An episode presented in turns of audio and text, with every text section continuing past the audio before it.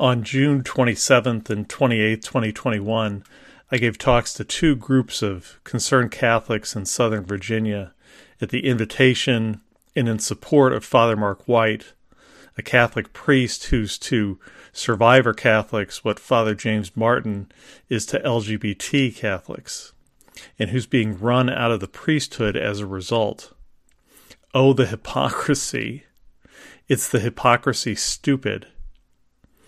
The fact is, no combination of a focus on evangelization, the Eucharist, and the real presence will overcome the hypocrisy that underlies what is being done to me and to too many survivors, to Father Mark, and to anyone who dares speak out against the abused of the abuse of the abused.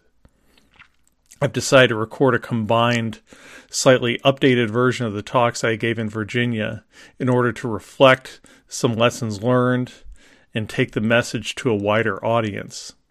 To find my podcast, which is called Sacrificed, go to chrisoleary.com slash sacrificed or search Google for Chris O'Leary Sacrificed.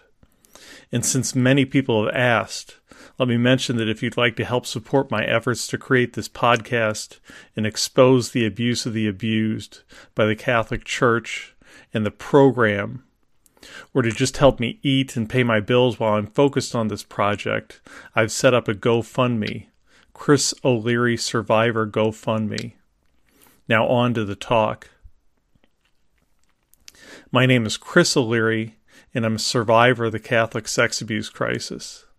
In the late 1970s and early 1980s, I was sexually exploited, abused, assaulted, raped, abuse that started in my Catholic grade school and then continued at my Jesuit high school. Then things got really bad.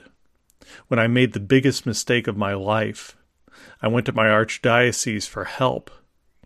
It was early March 2002 and the original Spotlight articles ran just a few weeks earlier.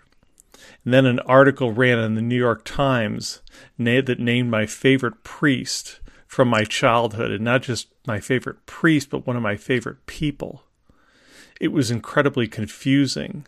Some of my most cherished memories, some of my defining memories were called into question. But, you know, what what am I going to do? It's the New York Times. And confusing really is the best word. I was fundamentally skeptical. I mean, come on, it's Father B. But still, it's the New York Times. So I went to the Archdiocese of St. Louis in early March 2002 for help understanding what I remembered. And my friend the Cardinal, and not the baseball kind, called me back, which is when the abuse of the abused began characterized by lying, manipulation, gaslighting, the runaround, delaying tactics that then escalated more recently into a smear campaign, the Archdiocese of St. Louis making false allegations against me, saying I've made terroristic threats against them, which I haven't. And now it's progressed to shunning all of which is epitomized by my treatment of the Mass of Reparation for the sex abuse crisis on September 7, 2018, in the aftermath of the Pennsylvania grand jury report, where I was ignored by the assembled priests of the Archdiocese of St. Louis, as was captured perfectly in the picture that serves as the cover art for my podcast. If you doubt me or my story, just look at the picture. It's indifference brought to life, open, naked, and callous, and devastating to a survivor because it's familiar, but also terrifying. And, and because it raises the question, what does it mean? The underlying indifference, the arrogance, which is disturbing and terrifying. The treatment of a survivor out in the open, in front of the press, in a spot crawling with the press and a lack of fear or accountability and enabling in process. So, what exactly has changed actually despite Spotlight and the Pennsylvania grand jury report, despite Vos Estis Lux Mundi, the Pope's Bill of Rights for Survivors, which isn't being enforced. Which brings me to my friend, Father Mark White, who is to survivor Catholics what Father James Martin is to LGBT Catholics, an outspoken advocate, an intercessor. Yet, despite the Pennsylvania grand jury report, the Vatican sex abuse summit, and Vos Estis, Father Mark is being run out of the priesthood for crimes that include speaking up and out against the abuse of the abused, for refusing to enable the entire hierarchy, including the Pope. And that's that's the big question. That raises the big question. If the hierarchy can do that to me and to Father Mark out in the open without fear of accountability, what else can they justify, rationalize, doing to innocent children? Still, I refuse to allow what happened to me to happen to anyone else. I'll be damned if I allow what happened to me to happen to anyone else. My abuse took place at a Catholic grade school, the Church of the Immaculata in Richmond Heights, Missouri, a suburb of St. Louis, just by the Galleria, if you know St. Louis. I was abused by Father Leroy Valentine from fourth to seventh grade, 1977 to 1981.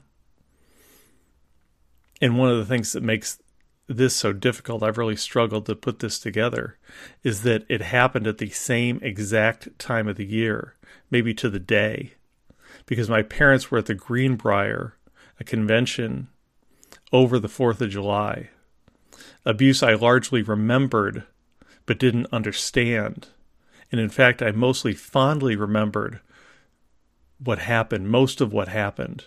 I remember feeling singled out, special, thus my use of the term special training in a minute. At most, my reaction when it was negative or even slightly negative was to be ambivalent. You know, I like the hugs, I needed the hugs, but you know how boys are about hugs. Boys don't like hugs. As for how, how he got to me, how he first got to me, he distracted me, but I'll get on I'll give you more on that in a bit. The worst part is, is that abuse continued at the hands of different priests at my Jesuit high school, St. Louis University High School, during freshman and sophomore year at least, 1982 to 1984, in the locker room, which is unsupervised, where certain Jesuits like to watch a shower. Some Jesuits like the younger boys, some Jesuits like the older boys. I think it my abuse may have stopped in sophomore year because that's when this particular Jesuit I kind of aged out of his interest. But it's sick regardless. And the problem is that it triggered me. It triggered the hell out of me. I'm a survivor, and it made it clear to me that I wasn't safe at St. Louis U High. And then something happened. There was an incident in Haiti on a mission trip. Some more on the abuse of the abused you know the movie Spotlight.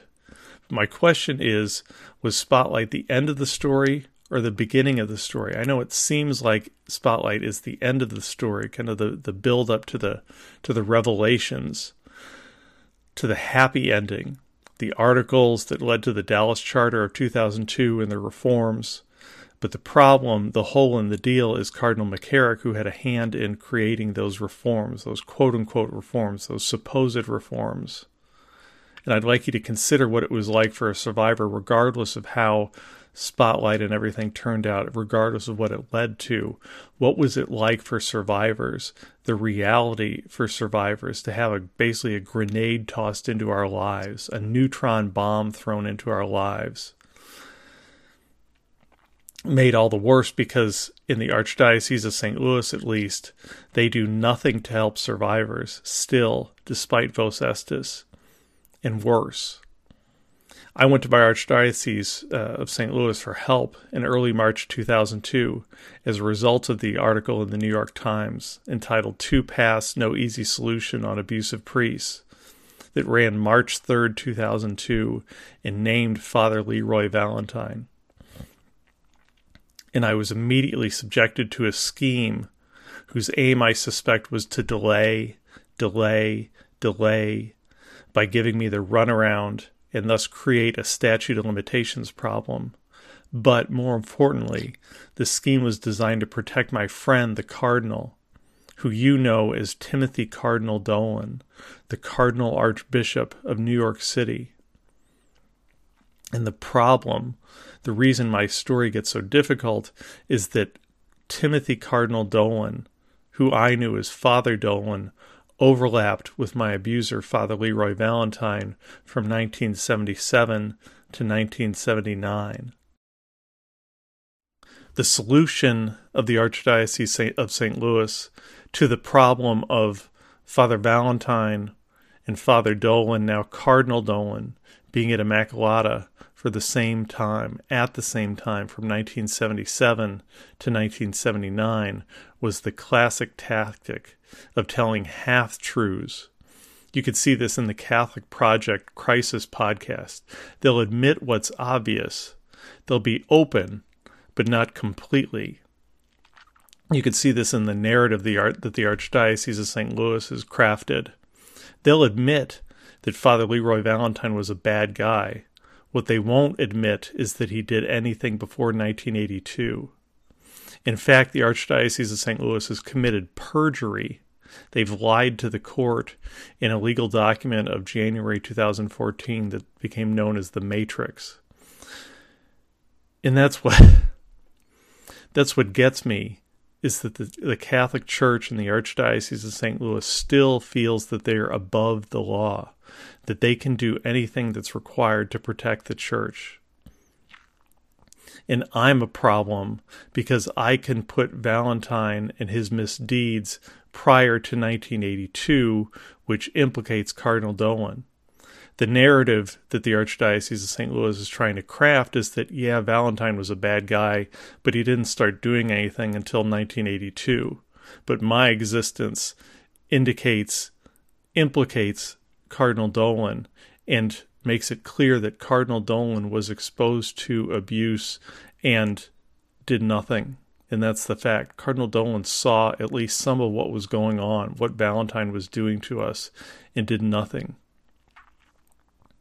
Then in March 2002, Cardinal Dolan, then Auxiliary Bishop Dolan, was allowed to investigate his own misdeeds at Immaculata by Cardinal Rigali, who I thought that was a good thing uh, because Dolan knew all the players. I didn't realize what Dolan was going to do, which is to cover things up, to fix his own problem.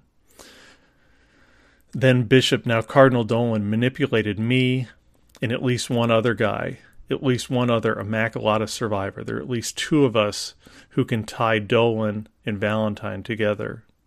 And I actually know of a third guy. I don't know whether he ever came forward and whether he was manipulated, but that's a third guy who can tie together Dolan, Valentine, and Immaculata. And what was done was gaslighting which is more than just lying. It's what's done, it's the lying and other things that are done to a psychologically vulnerable person, a person who's psychologically vulnerable as a result of abuse. And then our, the Archdiocese of St. Louis joined in with a campa- campaign of discrediting and terrorizing survivors like me, intimidation, waging a smear campaign, sicking the police on me, and if you don't believe me, look at the cover art for my podcast. If you don't believe that it's possible, look at the cover art for my podcast. All of which raises the question what's changed? Actually, maybe things are better unless the wrong person is involved, which goes to Marie Collins, another survivor, her point about zero tolerance and the problem with a lack of zero tolerance the reality of this, the sex abuse crisis is that if the wrong person is vol- is involved in your abuse, then you know, sorry, it sucks to be you. Which is my problem, which is the the nature of my case, which is why I'm being treated the way I am. Yes, I was abused. Yes, Father Valentine was a bad guy. But, you know, Cardinal Dolan was involved, so sorry, sucks to be you. An attitude which can only be of Satan. So, what I hope you do upon hearing this, I don't want you to leave. I want you to stay and fight. I want you to join me and us, the survivors, as Father Mark White is. So one of the stories that's that's hard to tell is that within within days, weeks at the most, at the Church of the Immaculata in Richmond Heights, Missouri, just up the hill from the Galleria in St. Louis, if you know St. Louis, right by Highway 40. Within days or weeks at the most, Mrs. Glarner, who ran the after school program, saw that there was something wrong with Father Leroy Valentine, our new priest, our brand new priest, who had just been ordained in May of 77. So Mrs. Glarner went to Sister Helen, just walked the 30 feet or so from the doors of the gym to Sister Helen's office, and told Sister Helen, There's something wrong with this Valentine guy, with this new priest they sent us. There's something wrong with him. There's something wrong with how he dresses. There's something wrong with how he interacts with the kids. I don't I didn't I haven't heard all the stories, but basically Valentine from what I understand, Valentine was wearing short shorts that were incredibly tight, like the shorts that the short shorts that girls wear, but do this on a guy. Yeah, it was the seventies, but still. And and I imagine there was a bulge. And that freaked out Mrs. Glarner, who then went to Sister Helen, and it really it concerned Sister Helen at least. And Sister Helen then went to Monsignor Flavin, our pastor, Monsignor Cornelius Flavin, our pastor. And Monsignor Flavin told Sister Helen, okay, where did this happen? If it happened in the school, then that's your concern. If it happened anywhere else on Immaculata, then that's my concern, and that's none of your business. That's none of your concern. And since this happened in the gym, since this stuff that's going on with Father Valentine happened in the gym. It's none of your concern, and you need to leave it alone and leave it lie. I'll handle it. I'll deal with the problem. But of course, Monsignor Flavin never did anything about it. Nothing changed. And as a result, kids weren't just sexually exploited, they were sexually abused. They weren't just sexually abused, they were sexually assaulted just like I was. Father Valentine and it could have been stopped, but nobody did anything. Nobody had the courage to do anything, which stands in sharp contrast to Father Mark, who can't not do anything. He has the completely appropriate human response of being pissed off and agitated and irritated and unwilling to just sit there and watch it happen. The human response of Father Mark stands in sharp contrast to what happened at Immaculata when Mrs. Glarner told Sister Helen, who told Monsignor Flavin, and everybody just left it lie. I noticed Father Mark started following me in about 2018 or so, around the time of the Pennsylvania grand jury report. I had been tweeting for since the beginning of the year, basically. And apparently, what it did to Father Mark is it disgusted him. He knew it was wrong, and he was told to shut up about it. And he refused to shut up. He refused, Father Mark refused an illegal, if not immoral, order, and he's being defrocked for it. And the irony is that Father Leroy Valentine, my abuser, who abused me and at least one other person during the sacrament of confession, which is supposedly an excommunicable offense, was never defrocked. Father Mark White is doing for survivors the same thing that Father James Martin is doing for LGBT Catholics, and Father Mark is being thrown out of the priesthood for it. What about survivors? That's the question that I've asked over and over again on my Twitter feed when I see the Catholic Church talk about how much they care about this group or that group. And it's great that the Catholic Church cares about migrants and refugees, but what about survivors? And it's funny and telling and encouraging that Father Mark sees that question and that it drives him crazy and that it drives him to speak up and out for survivors. In my experience, he's unique or nearly unique among diocesan priests The priests in St. Louis won't even look at me. If you don't believe me, just look at the picture of the Mass of Reparation. I did have one priest in St. Louis who would engage with me, but now he's gone quiet. I wonder if he's been given an order comparable to Father Mark, to the order that Father Mark was given, that ordered him to that has ordered him to stay quiet. Father Mark refuses to stay quiet. But you'll say, Father Mark swore an oath to follow orders. I don't know the nature of that oath, but I do know, some, know something about oaths and legal and illegal and moral and immoral orders.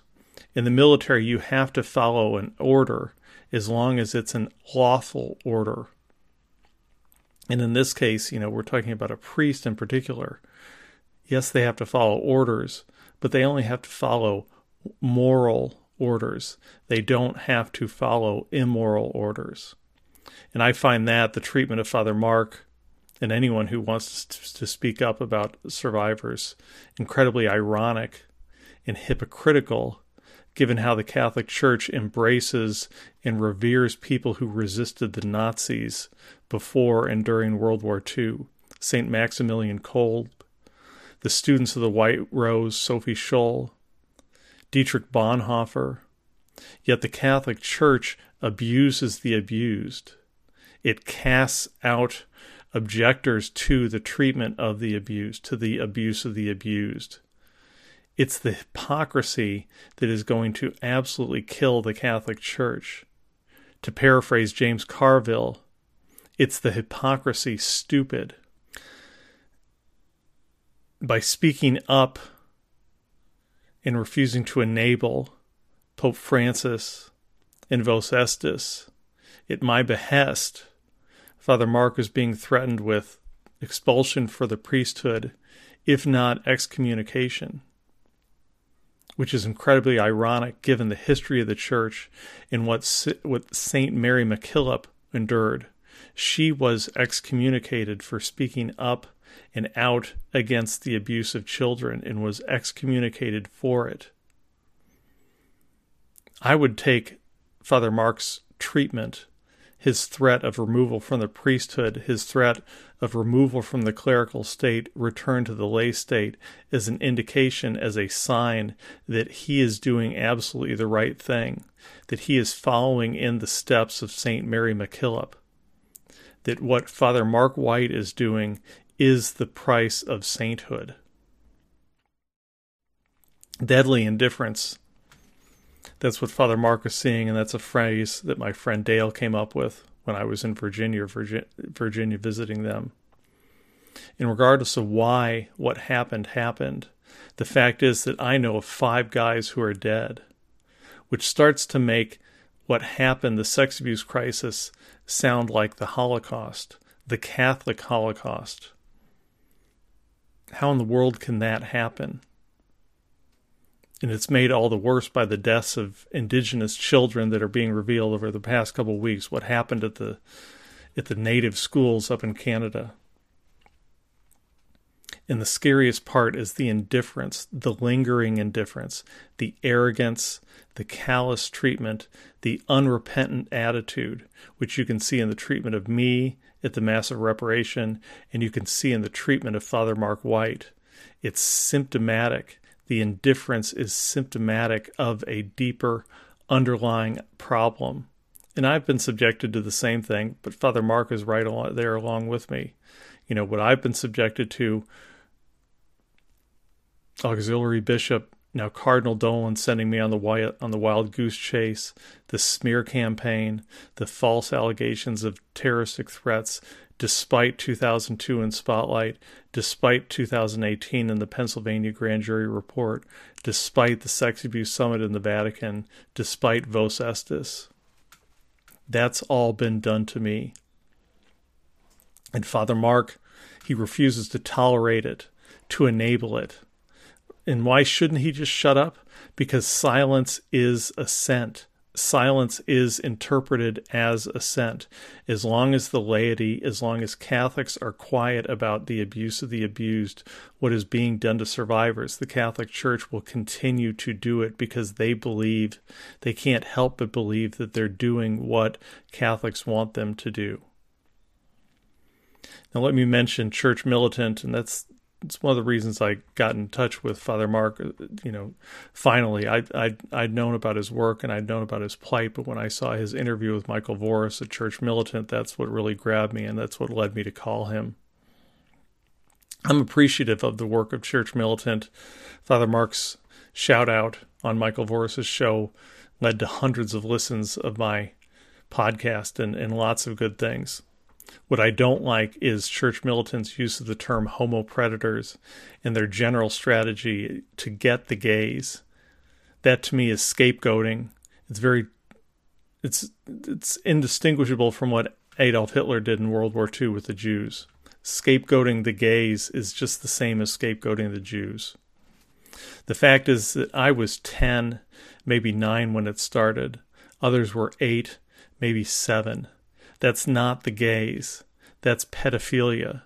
As for why things spike in the 11 to 14 year old age group and why it's 80% males, well, 11 is when you start serving and when you become vulnerable. As for the 80% male number, there simply were no altar girls back in the day at Immaculata. They were being abused by the crossing guard. The fact is that abuse is abuse is abuse, whether it's of children and men and women. I think that the abuse of seminarians is terrible, but I also think the abuse of children is terrible, as is the abuse of women. Let's get rid of the entire problem of every aspect of the problem of abuse in the Catholic Church. As for why I've been terrorized, gaslighted, subjected to a smear campaign. What are they afraid of? What are they trying to hide? It all comes down to Dolan, Father Dolan, Auxiliary Bishop Dolan, Cardinal Timothy Dolan, Timothy Cardinal Dolan. My first memory of a priest is of Father Dolan. He was at Immaculata from 76, basically summer of 76 to summer 79 my first memory of a priest, my memory of Father Dolan, was his coming to our class for religion class, and it was that was kind of a rare thing. Generally, as I've said before, the the priests mostly stayed out of the school. That was Sister Helen's realm. The priests would go everywhere else. They had the rectory and they had the church. One day in third grade, Father Dolan came to my third grade uh, religion class to discuss Mark 8 22 to 26, which is Jesus heals the blind man in Bethsaida, but he does it in two steps. And don't tell your Protestant friends, but I was taught by Father Dolan, now Cardinal Dolan, that it happened because Jesus made a mistake. That's why he had to do it in two steps. And the reason I remember that episode of Father Dolan coming to the class is that he chose me to play Jesus Christ, to play the role of Jesus Christ, which, if you're Catholic, you know is a big deal. And Father Dolan's message was, you know, Jesus made a mistake. We all make mistakes. We're all human. Jesus was fully human. If Jesus can make a mistake and move on from it, so can you and I. Which I thought was a was a great message and a completely appropriate message and an empowering message. But the problem is, is that in my case, what makes things so difficult for me is that Dolan overlapped with Father Leroy Valentine. Dolan got to Immaculata, you know, May, June of 76. Valentine arrived at Immaculata May, June of 77. And from 77 to 79, Father, now Cardinal Timothy Dolan, overlapped with my abuser, Father Leroy Valentine, at the Church of the Immaculata in Richmond Heights, Missouri. And that's a problem because, first and foremost, Father Dolan witnessed some of it, some of what was done to us. And he turned a blind eye to my and our abuse at Immaculata. The narrative that the Archdiocese of St. Louis is trying to craft is that Valentine didn't start offending until 1982, by which time Dolan and Valentine were, were apart. Dolan had moved on to D.C. or something by 1982. The Archdiocese of St. Louis has tried to reinforce that narrative by committing perjury in January 2014 in a document that has come to be known as the Matrix the Archdiocese of St. Louis in January 2014, as part of civil litigation, lied to the court in order to cover up the fact that Dolan, Father Dolan, now Cardinal Dolan, and my abuser, Father Leroy Valentine, were together at Immaculata while Father Leroy Valentine was abusing me and us. I don't know how many guys, but it could have been as many as a hundred. Val- Valentine went after who, anyone he could get his hands on. And the bigger problem is is that I've uncovered in January 2020 uncovered doc, a document that suggests that the whole thing that happened wasn't a mistake.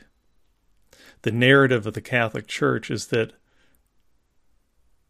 it happened because they believed that abuse was impossible. Technically speaking, because of what's come to be known as the ontological change or at a minimum, the Catholic Church was misled by psychologists who told them, yeah, these guys are healed and they're good to go. They're fine again. What I uncovered in January 2020 is a program to manage and protect abusers that was in place by the 1970s. Maybe it's true in the 50s and the 60s that the Archdiocese of St. Louis and the Catholic Church didn't know the problem that they had but by the 1970s at least, the Archdiocese of St. Louis had in place a program, the program to manage, and I fear but can only believe, protect abusers by the 1970s. And then that raises the fundamental question of if they could rationalize and justify doing that in the 1970s, what else can they rationalize and justify doing now? Especially when it comes to innocent children? Has anything changed? These dangerous ideas, which the arrogance and the indifference of the mass of reparation suggest that nothing, in fact, has changed. And I see the same thing going on in Knoxville in the behavior of Bishop Stika.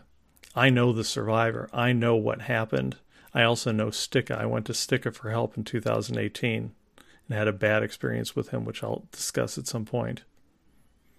Stika is protecting an extremely questionable seminarian, a seminarian who, who sounds very much like my abuser, Father Leroy Valentine, someone who's completely out of control, a sociopath, a narcissist. And Stika is blindly, knee jerk, reactively defending the seminarian. He's exercising bad judgment. He's acting like it's impossible when I find it completely possible. And that brings back a similar story in St. Louis from five years ago or so. Something that happened at my cousin's parish where they, the archdiocese tried to send them a priest who had multiple accusations my cousin went to me and said, "What do you think about this guy?" And I just, you know, I just shook my head and I said, "You need to fight this guy. This guy, this guy doesn't smell right. One accusation's one thing, but two different accusations are another. Especially when there's a very well organized smear campaign being run against the accuser of one of those accusations." And the scarier thing is that my stuff happened when the seminaries and the rectories were full.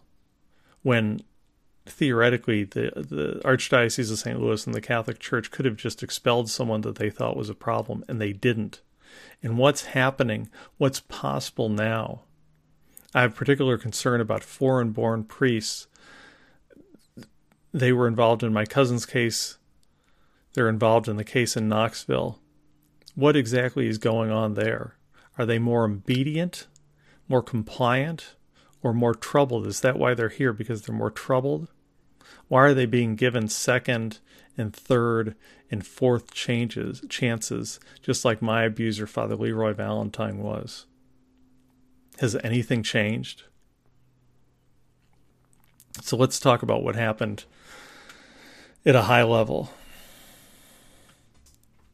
And to be clear, what happened implicates Dolan, which I think is the problem. Then Father Dolan, now Cardinal Dolan. And to be clear, let me talk about it. I'm going to talk about it at a high level, at a 30,000 foot level. I'm not going to get into the gross stuff, the really terrible stuff. You don't want to hear it. I don't want to talk about it. But first and foremost, let me make it clear.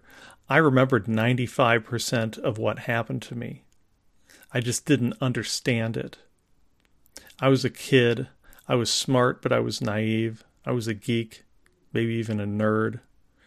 Many of my memories of Father Valentine and my time with him, those are my most treasured memories. And then the bigger problem is, is that Father Dolan and Monsignor Flavin were around when things were happening. They witnessed some of it. And the fact that they didn't think it was a big deal helped to convince me that it wasn't a big deal. So it, it all started with a hug. Father Valentine was a very different priest than Father Dolan, Monsignor Flavin. Father Valentine was always around us. He loved kids. He loved to touch kids. He loved to hug kids. He was very warm and open and welcoming. So when Immaculata switched from dark scary room confession. I know I did dark scary. I made my first confession in the dark scary room. Did it for some number of times, but when Immaculata offered face to face confession in the cry room, I leapt at the chance. I didn't like the dark scary room. Thus my use of use of the term. And what they would do, and as the pictures show, they would take the cry room, which had big glass windows, but they would pull the curtains and they would just put two chairs in that room and it would be you and the priest facing each other.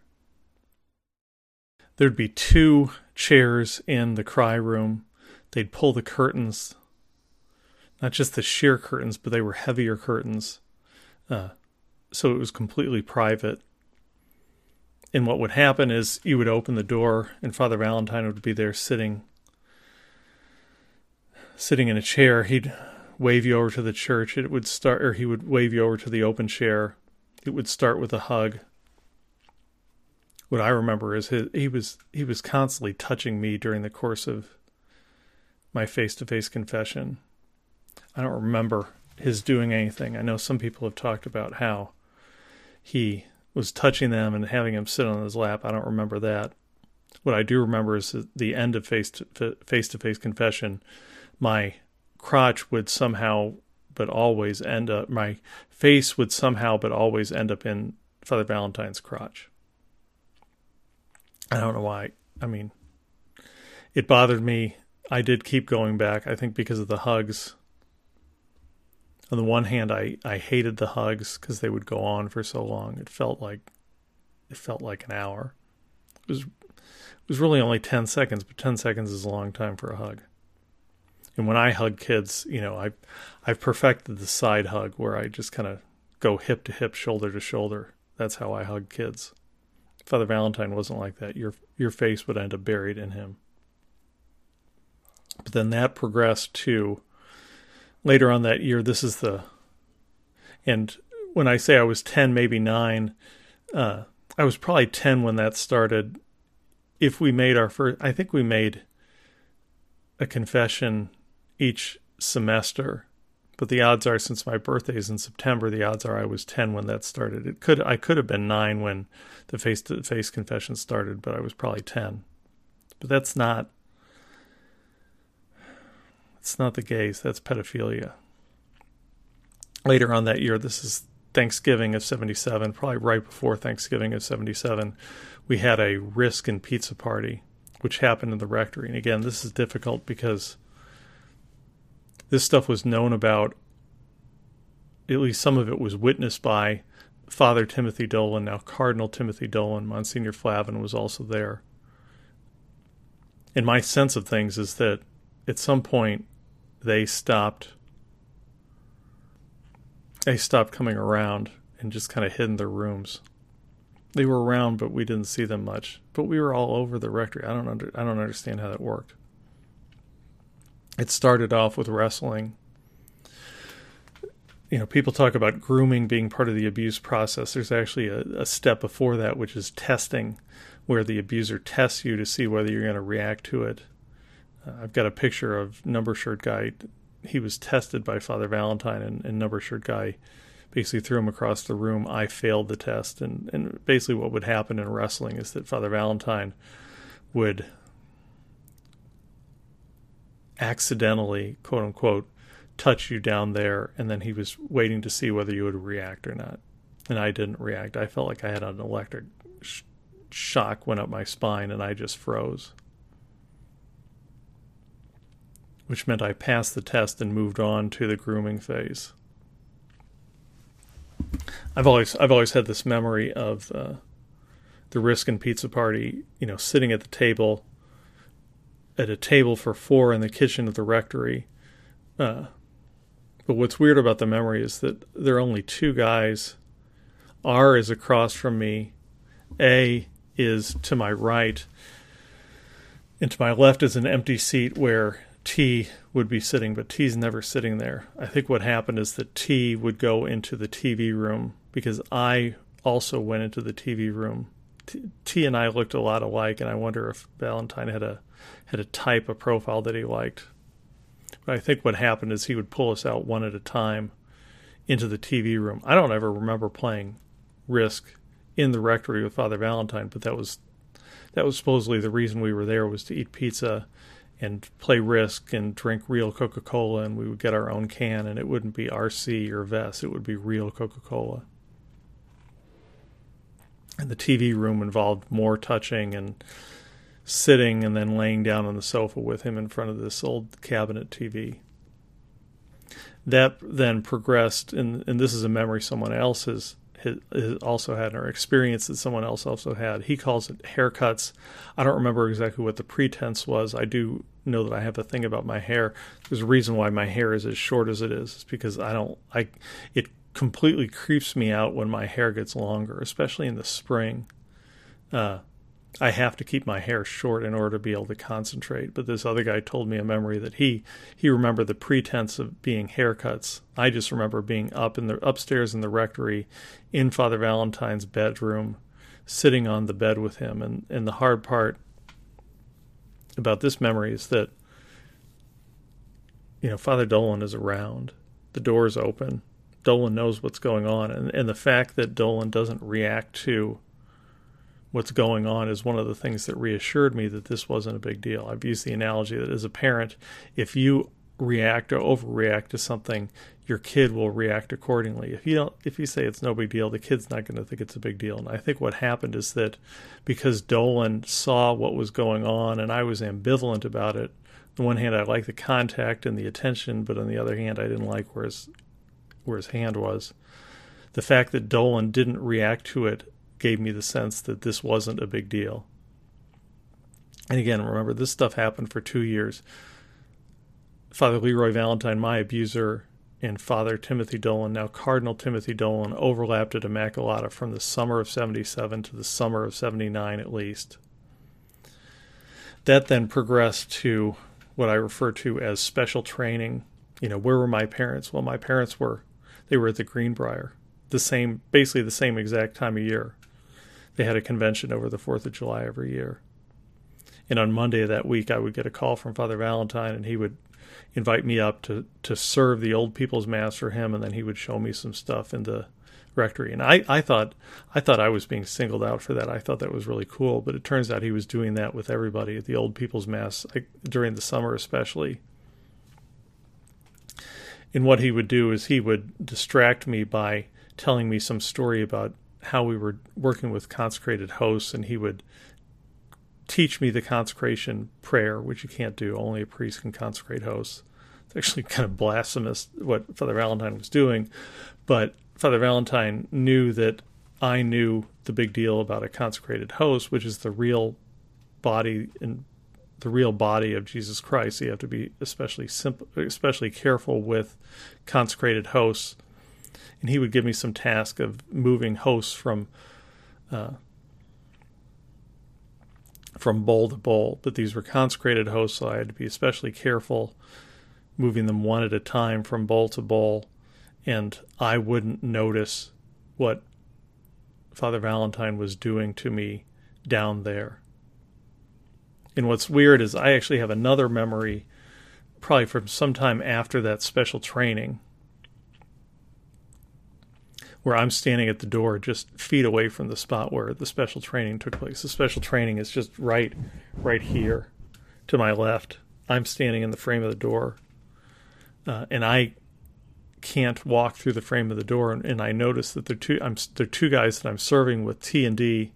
This is like a five o'clock mass on Sunday. And T and D are coming and going in the rector or in the priest side of the sacristy, you know, just at will, no big deal. And I can't step through the the frame of the door. I'm just paralyzed. And I only have to walk like 15 or 20 feet to the stage right door of the priest side of the sacristy, but I just can't. I, I can't set foot into the priest side of the sacristy. I think because I would have had to have passed the spot where the special training took place. So what I did is instead of walking the 20 feet to the door, the 15 or 20 feet to the door, I instead walked like 150 feet all the way around, going out, walking all the way across the altar, genuflecting, and then coming in through, you know, going out through the stage left door, and then coming in through the outside of the stage right door. I, I remember that feeling of why are T and D able to do this and I can't? What's what's the big deal about doing this? in terms of that day and the worst stuff, again, high level, uh, my memory picks up with my hand of the door, the outside door, the the screen, aluminum screen door, the outside of the rectory. My hands on the door. I go out the door, push the latch, turn right, and I'm in a tunnel. And there's a reason why they call it tunnel vision because it looks like you're running down a tunnel. And I'm not just running down a tunnel; I'm actually floating down a tunnel my eye level bounces and goes up and then settles back down. I've since come to understand that that's because I, I hurdled a landscape light that's in the ground on the path from the door of the rectory to the back of the church. Now, the thing about tunnel vision is it's not in flashbacks and that kind of stuff. And that, I guess that, that basically was a flashback. Is it's not like in the movies. It's not as frequent in the movies. If you if you watch iRobot or some some other movie that involves flashbacks as a plot device, uh, the flashbacks are happening every every day or so. In my case, I only had that memory 15 or so times, which is enough to know that it was a big deal, but not enough to for it to stand out in my memory and, and make me wonder, you know, what the hell's going on. my last memory that I remember clearly is he took us to a mud cave, and you know the mud cave trip was was fine. Uh, we just did guy things, caving, you know, on our bellies in mud, that kind of stuff. But what I remember about that memory is the drive back. I was riding shotgun. We had this white, uh, or the the church had this white uh, station wagon, dark interior. I'm on the bench seat next to Valentine riding shotgun, number shirt guy, flannel shirt guy, and number shirts guy. Number shirt guy's dad are behind me. Uh, and I wake up, look to my left, and there's Valentine, and I look at him, and he just absolutely disgusts me.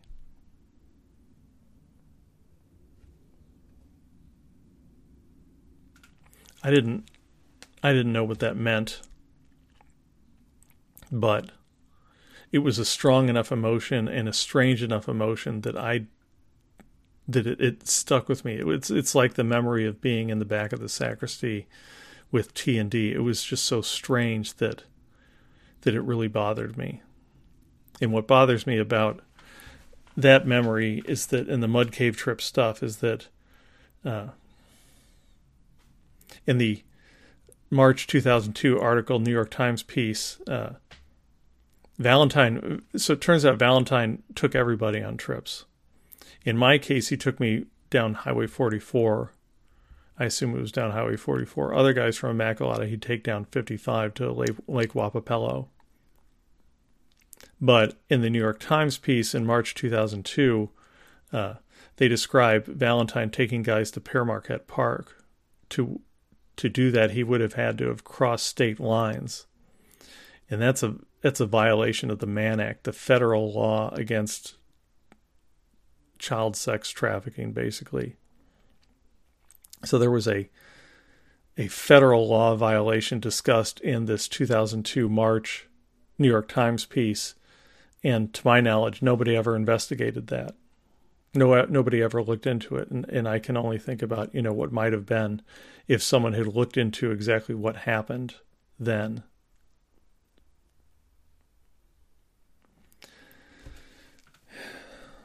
And my my abuse didn't just end in grade school; it continued on to high school. Eighth grade for me was really good because Valentine was gone. And so let me take a step back. So in 2018, 2019, I was talking to a survivor who was academically devastated by what happened to him. And I remember thinking over and over again, at least that never happened to me. And I had had this thought over the years about, you know, what the hell happened in high school? I did, you know, I was very smart. Uh, I did, I scored extremely well on the entrance test to SLU St. Louis U High, got a plaque for it. I was one of the smartest guys in the class, I think. And I graduated in the middle of the class with like a 3 1 or something. Barely made it into college because of that. Thank God I popped a 700 on the SAT. But I never understood, you know. So this guy was academically demonstra- devastated, and I was so glad that I was never academically devastated. And I said so to him, which was really absurd because I was academically devastated in high school. I failed typing freshman year high school, and it took me three years before I had an A, before I got my first A. And I still, even in senior year in high school, was still struggling, you know, a mix of A's and C's. And I never understood what happened. But I've since come to understand that I've kind of pieced it together, and essentially what happened is that the first week at St. Louis U High, we had a gym class, and you were we were instructed that we, we had to take a shower after gym class, which you know makes sense. You don't want to stink up the, the whole place. But so I took a shower, and the thing I noticed is that when I was taking a shower, and this is this is an open shower room, you know, four shower heads on one side, four shower heads on the other, no partitions, no nothing just shower heads sticking out of the wall of a rectangular room. What I noticed is that on the bench that was outside of the shower room, I guess you which you threw your towel on or something. I don't know where else you would have put your towel, so maybe that's where we put our towels. Underneath the mirror outside the shower room, there was sitting a Jesuit. Sitting on the bench, looking at me, tearing me apart with his eyes, which is something I don't think men understand, but I think women understand. And all that did, what that did to me is it made it clear to me that I was not safe at St. Louis U High. That ruined me for at least two, three years, still affected me for the entirety of my time at, at St. Louis U High. It made it clear to me that I was not safe, such that, you know, I basically did no extracurriculars at St. Louis U High, even though I was interested in stuff you know, I did I the only thing I could do extracurricular wise was stuff that I could do over lunch. Because at the end of school, I had to just get the hell out of there. I could do track, but again, I could do track because that was outside of the school. I had to get out of the school. I didn't understand why, but the reality is that it's because of what happened during that first week, that first gym class, that shower freshman year at St. Louis U High. So, what happened next? I never even, for reasons I didn't understand, I never even considered going to college in Missouri. Ended up, again, because I popped a 700 verbal, one college in, in Texas, Trinity University in San Antonio, Texas, was able to look past my middling grades, gave me a good scholarship. I didn't pay a whole lot for college, thank God. Thank you, Trinity and I was in Texas from 1986 to 1990, San Antonio, Texas. And simply put, I was a very different person. Because, well, if you know Texas, Texas is nothing like Missouri. Uh, I was a very different person. I was very happy in Texas. Those are some of the best years of my life. I was a completely different person. Not completely clear of it, but mostly clear of it. Stuff did start to pop up. Stuff, some of the gender confusion stuff, tracked me down senior year, second half of senior year, and some of the stuff that I'd gotten away from for three and a half years finally caught up to me in Texas, but it wasn't a huge deal. Texas was so powerful that I kept kind of moving back to it. I moved back to Texas twice, living in San Antonio in early 91 and then Austin in early 92.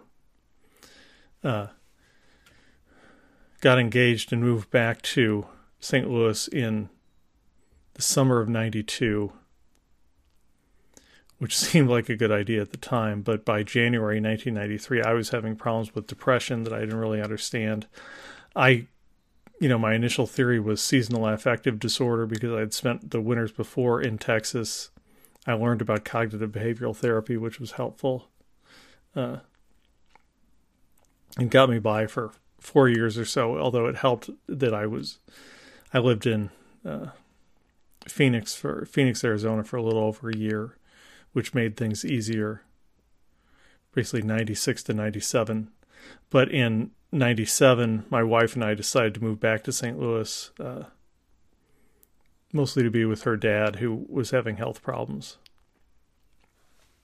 And I wasn't thrilled. I wasn't thrilled with my job. I, I wasn't a fan of some of the people.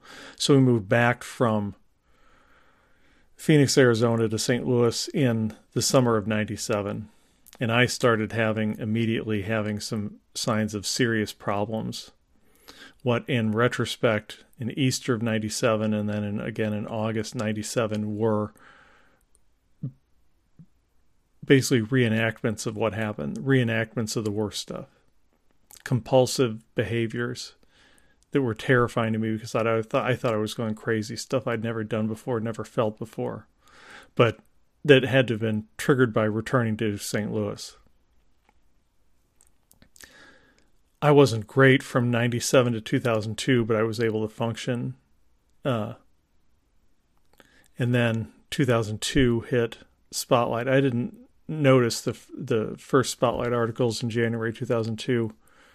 Uh, but then in early March 2002, my Spotlight happened uh, the New York Times piece ran naming Father Leroy Valentine March 3rd, 2002. I went to the Archdiocese of St. Louis for help. Uh, my friend the Cardinal called me back, Cardinal Dolan. Uh, I told him the memories, and he basically told me that my memories didn't mean anything, and he sent me on a wild goose chase. Essentially, is that's what happened. Is I, I told my memories to Dolan. He immediately told me they didn't mean anything, and sent me on a wild goose chase. He did send me to another psychologist, a quote unquote independent psychologist, who I think was Nancy Brown, the assistance coordinator for the Archdiocese of St. Louis. She told me the same thing. My memories didn't mean anything, that I was just misinterpreting what Father Valentine did and what his intentions were. Misinterpreting was her exact word. I know it's a word that women hear a lot, and I know I know I know how that word can cut. Problem is, so I get a clean bill of health in 2002. And then in 2003, my older son makes his first confession I have a panic attack. 2005, my older daughter makes her first confession I have a panic attack. By September 2005, I'm trying to figure out what the hell's going on. I contact David Clohessy of SNAP, but never follow up with him. I contacted the the New York Times reporters who wrote the piece from March 2002 and asked them about it basically asked them if they believed what they wrote, and they said, you know, we wouldn't have uh, run the piece if we didn't believe it, which just left me confused as hell. But it was, you know, what I had going in my head was Cardinal Dolan told me nothing happened. Cardinal Dolan told me nothing happened. Cardinal Dolan told me nothing happened over and over again. But by 2007, I lost my job I was having what by 2010 I realized was a was a nervous breakdown. By 2009 I was divorced, went into therapy to try to deal with the divorce. uh, talked about the divorce stuff for most of 2009 uh, in therapy in 2010 started discussing Father Valentine because I was having pro- productivity problems. I didn't understand what the issue was, but I started to realize I had this sexual stuff and I had this problem with St. Louis. I was quote unquote allergic to St. Louis. I knew there was something wrong with St. Louis by 2010. I didn't know what. I'd also had the problems with, I'd had two more panic attacks in confession by 2010 during Acts retreats, one in 2008, one in 2010. It was obvious by 2010 that I had a problem with confession. And I had clear memories of my time with Father Valentine. I didn't remember them being anything bad, but obviously it sure seemed like there was something bad. Such that in 2011, after talking about this stuff for six months or so, the Valentine stuff, the, the first confession stuff with Valentine, I went back to the Archdiocese of St. Louis with a very simple question Are you guys sure this stuff doesn't mean anything? And that's where we get back into the abuse of the abused and the specifics of the abuse of the abused, what was done to me by Bishop Dolan, now Cardinal Dolan, and the people of the Archdiocese of St. Louis. So, again, timeline 2002, January 2002, Spotlight runs. March 2002, the articles in the New York or the article in the New York Times runs. Early March 2002, March 3rd, 2002, I go forward. I have a document that proves that at least one other guy went forward. I know a guy who came forward at the end of March 2002. So by the end of March 2002, Cardinal Dolan, who was handling the investigation of my abuser, Father Leroy Valentine, had three allegations, three separate allegations against Father Valentine, which was enough that they forced Father Valentine to resign. They said he voluntarily resigned, but I'm fairly sure that Father Valentine was was forced to resign. I was never contacted or helped uh, after Valentine resigned, even though you know I'd talked to Dolan, I'd talked to this therapist. They stuck with their narrative that nothing happened, even though they it was enough for them to to force Valentine to resign. I was sent on a wild goose chase by then Bishop, now Cardinal Timothy Dolan. And that's, you know, 2007 to 2010, I'm unemployed, divorced, bankrupt, I have a nervous breakdown. I'm trying to figure out what's going on. But again, this voice in my head, Father Dolan, Bishop Dolan, now Cardinal Dolan, nothing happened, nothing happened, nothing happened. The exact quote is this is what he told me. This is what now Cardinal Dolan told me in March 2002 is I've known Leroy Valentine forever. We lived and worked together, or we were at the seminary together. We lived and worked together at Immaculata. I know that he never did any of the things that he's accused of. I know he would never do anything to hurt a child. That's what I had echoing in my voice from 2002 to 2011. Those words of the man that I knew as Father Dolan, then Bishop Dolan, now Cardinal Dolan. Those words, nothing happened, nothing happened, nothing happened, were echoing in my head until 2011, by which point I went back to the Archdiocese of St. Louis in May 2011, basically to ask them, Are you sure this stuff doesn't mean anything? I went back to the review team, contacted Deacon Phil Hengen, the head of the Office of Child and Youth Protection. Uh, Holy Week 2011, he set up a meeting for May 2011 there were not supposed to be lawyers at that meeting. The Archdiocese of St. Louis had not one but two lawyers at that meeting. Uh, they immediately gaslighted me, telling me they had no record of my conversations from 2002 with Cardinal Dolan or with uh, the the quote unquote independent psychologist, who I assume was Nancy Brown. We have no record. We have no idea what you're talking about. And that which makes some of their other statements more than a bit ironic. Some of the statements of the Archdiocese of St. Louis uh, trying to discredit me, saying that my story changed. How can they say my story changed if they had no record of my 2002 conversations with Dolan and Nancy Brown? The Archdiocese of St. Louis then then proceeded to give me the runaround, to send me on the runaround. And one of the things I remember about that, the aftermath of that 2011 meeting with the Archdiocese of St. Louis and the review team, is that because they told me they had no record of my conversations with Dolan and with Nancy Brown, I left that meeting and immediately drove into downtown Clayton, a suburb of St. Louis, actually right by Immaculata, and spent a half an hour trying to find the office of the woman that I saw. And I, over the course of five years, I must have driven by that spot a hundred times, and I was literally unable to see Nancy Brown's office. I was right there a hundred times, but I couldn't see it. It wasn't until like five years later that, like St. Paul, that the that the scales fell off my eye and I was able to see the building. It had been there the whole time. I had just driven past it and past it and past it. I couldn't see it. My my memory was hiding it from me for some reason. And then it gets worse. 2013, my abuser, Father Leroy Valentine, was was permanently removed.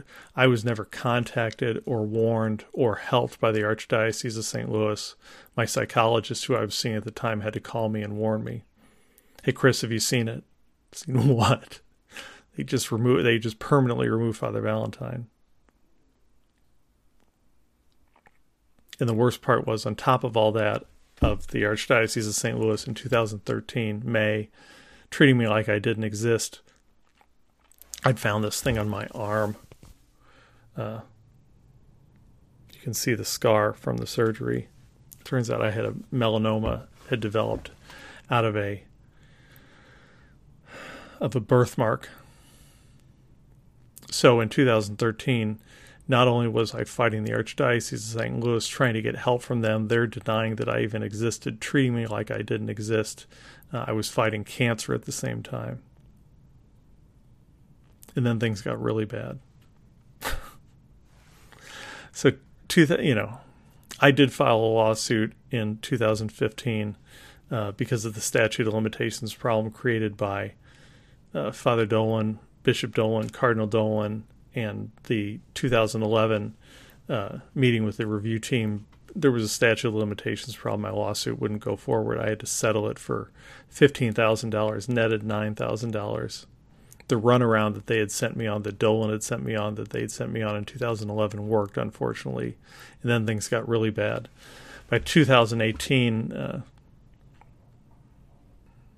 I so Cardinal Law died at the very end of 2017. The USCCB issued something talking about assistance coordinators. I had spent years and years and years trying to get the help of an assistance coordinator, had never been told of, put in contact with, or told of the existence of an assistance coordinator. So that set me off.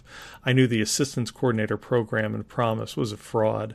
So I started writing pieces and started tweeting at Ivan Does Not on Twitter, talking about the fact that that was a fraud, which is how Father Mark ended up finding me. I knew the assistance coordinator program was a fraud, and because I was talking about that, the Archdiocese of St. Louis began a smear campaign against me, making false allegations of terroristic threats against me in 2018. And it was so bad and so traumatic that I ended up developing type 2 diabetes as a result of the stress. I went to Bishop Stika of Knoxville for help, knowing that he knew some of the players, and he only he only added to the problem. That brings us to Vos Estis Lux Mundi, uh, June 2019. Uh, the Pope's law that was supposed to his that was supposedly the Pope's Bill of Rights for survivors. That's what Vos Estis Lux Mundi Vos Estis is. Is it's supposed to be a Bill of Rights survivor for survivors that's supposed to prevent what happened to me, that prevent the abuse of the abused, to ensure uniform treatment of survivors. The problem is that Vos Estis is not being enforced. It's a false hope, a sham, a fraud a cruel taunt directed at survivors. Vos estis lux mundi. Vos estis is a mere PR exercise designed to placate the laity, not help survivors. If you don't believe me, if you don't believe the church could do this, look at my look at the cover art for my podcast. Look at my treatment at the Mass of Reparation and what's happened to me since at Easter 2021 so again, my my core concern is that if they can do that to me out in the open in an area crawling with the press, what else can the Catholic Church in the Archdiocese of St. Louis rationalize, justify doing to innocent children most of all, still. So there's a reason I call my podcast Sacrificed.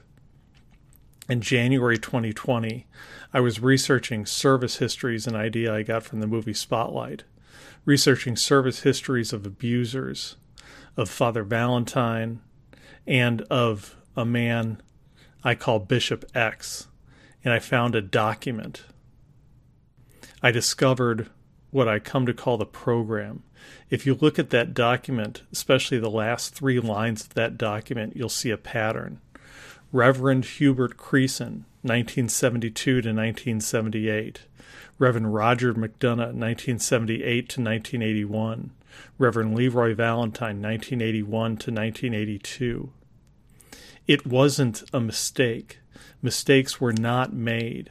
It was a decision made by the mid 1970s, a plan to manage, if not protect, the church and not children, a program and created a tragedy affecting hundreds of thousands of people, if not millions of people. And the big question, the thing that drives me crazy, that keeps me up at night, is the question of whether anything has changed. And based on what I know about Knoxville and what's going on with Bishop Stika, the answer to that question is no.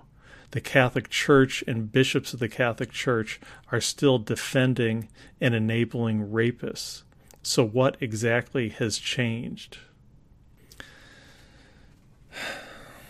However, despite all that, in the process that I went through, I was still gifted with reasons for hope. It's Easter 2014, and I've lost everything my marriage, my family, my job. I'm bankrupt.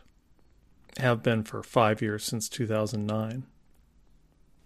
You know, nominally I've got shared custody, joint custody of my kids, but you know, kids are kids and they wanted to spend Easter with their with their cousins, which I understand. So what I would do to see them, sometimes I would see them during the day, but what I would do what I would do to see them is that I would stand in the back of the church and try to catch a glimpse of them. You know, I, I don't know if uh, if I've ever attended Easter Mass or Christmas Mass at Mary Queen of Peace, our parish, and been able to sit down during the mass. You know, I'm always standing up, maybe making room for my mother-in-law or my father-in-law or someone else in the pew. I'm always standing in the back of the pew, or I'm or in the back of the church, or I'm outside on the steps with a little kid who doesn't who doesn't want to stand still for this for the course of the mass. So I'm used to being in the back of the church, and what I would do, what I did on Easter 2014 is I played a game with myself where instead of dealing with the reality of the situation, I would pretend that I'm not separated from my kids. I'm just in the back of the church, like always. So I'm standing there. And to my left, out of the corner of my left eye, I see someone walking towards me. And it's me. It's me when I'm a kid. It's not me, but it's it's someone who looks exactly like me uh, who who brings to mind a photograph from those days from my time with Father Valentine. You see, at, at Immaculata or at Mary Queen of Peace, uh, they didn't. Well, for one thing, they didn't really have altar boys. They were mostly altar girls, and the altar girls didn't wear the black cassocks with the white surplices over them. Instead, they wore these kind of these white robes or albs. Uh, so I hadn't, and even at Mary Queen of Peace, they actually changed to using the white robes. So I hadn't seen, you know, the the classic getup, the window curtain stuff over the black alb thing. I hadn't seen that in twenty or thirty years. But so I'm standing there, Easter 2014, kind of leaning up against the doorframe in the very back of the church of, of Mary Queen of Peace. And to my left, comes walking this guy dressed exactly like that, and it it just sends me back to when I was a kid. And he's got incense, and uh, that triggers me. Uh, my original parish, was a big incense parish. Mary Queen of Peace was not a big incense parish, and I think that's one of the reasons that triggered me is that I hadn't seen incense in forever since I since my time at Immaculata, and all of a sudden there's all this incense around me. I'm surrounded by clouds of incense as they're standing in front of me, waiting to process down the front of the church, and they process down. And, and what happens is that every time I blink, my eye level changes. It bounces up and down. And I realize what I'm doing is that every time I blink, I'm cycling between being myself and being the 11 or 12 year old version of me. I'm rapid cycling between the two between the two states, which is incredibly disturbing and disorienting. And eventually, I just get so dizzy that I have to get out of there. So I go home. And the night before, I'd been watching the movie The Passion of the Christ. I picked it up the night before at the Garden of, the, of Gethsemane, and it's so I go home, I turn on the TV, and the Passion of the Christ is on again, same channel. And this time it's at the beginning of it. And I watch it through once, and I actually, I think I I watched it twice. I watched it twice that day because something struck me, which was the courage and love that Jesus Christ demonstrated on Palm Sunday and what hit me is that despite everything that I was dealing with, and this is 2014, The Matrix had just come out, I felt like I didn't exist. I'd been dealing with the 2013, you know, the, the permanent removal of Valentine, and I was never contacted, which compounded with The Matrix in 2014 gave me this feeling that I didn't exist. Uh, I realized something, which is that if Jesus Christ could do what he did on Palm Sunday, entering Jerusalem to a certain and known fate, that I could do this, that I could continue, that I could continue to fight to try to help survivors and maybe help myself, but at a minimum, ensure or do everything I could to ensure that what happened to me would not happen again, that it wouldn't happen to anyone else. Which is how, on 2018, in September 2018, I ended up on the steps of the Mass of Reparation, the steps of the Cathedral Basilica of the Archdiocese of St. Louis, right before the Mass of Reparation. About 45 minutes before the Mass of Reparation, I was I lined up there, standing with my so I'm standing on the sidewalk about 60 feet from the doors of the Cathedral Basilica, the new cathedral in St. Louis, and I'm standing as close as I can get without being arrested. My toes, I'm standing on the sidewalk with my toes against the first of the steps of the first flight of steps. And basically, the way it's set up is you've got a row of steps, then a plaza that's about 30 feet wide, then another row of steps, then another shorter plaza that's 10 or 15 or that's 15 or 20 feet across. So I'm standing there holding a sign. And first, two women who work for the Archdiocese of St. Louis come and, and say something to me. They say something supportive to me. How they're praying for me and how they don't like how survivors are being treated. Then a group of nuns come by, and these are these are not the order nuns, not habits. These are short-haired, comfortable shoes nuns. The liberal nuns. Thank God for the liberal nuns. Uh, they're they're feisty. Uh, they say something to me and I, I've never really understood the the phrase "I feel seen" and the importance of being seen, but on that day I understood it because I I was seen,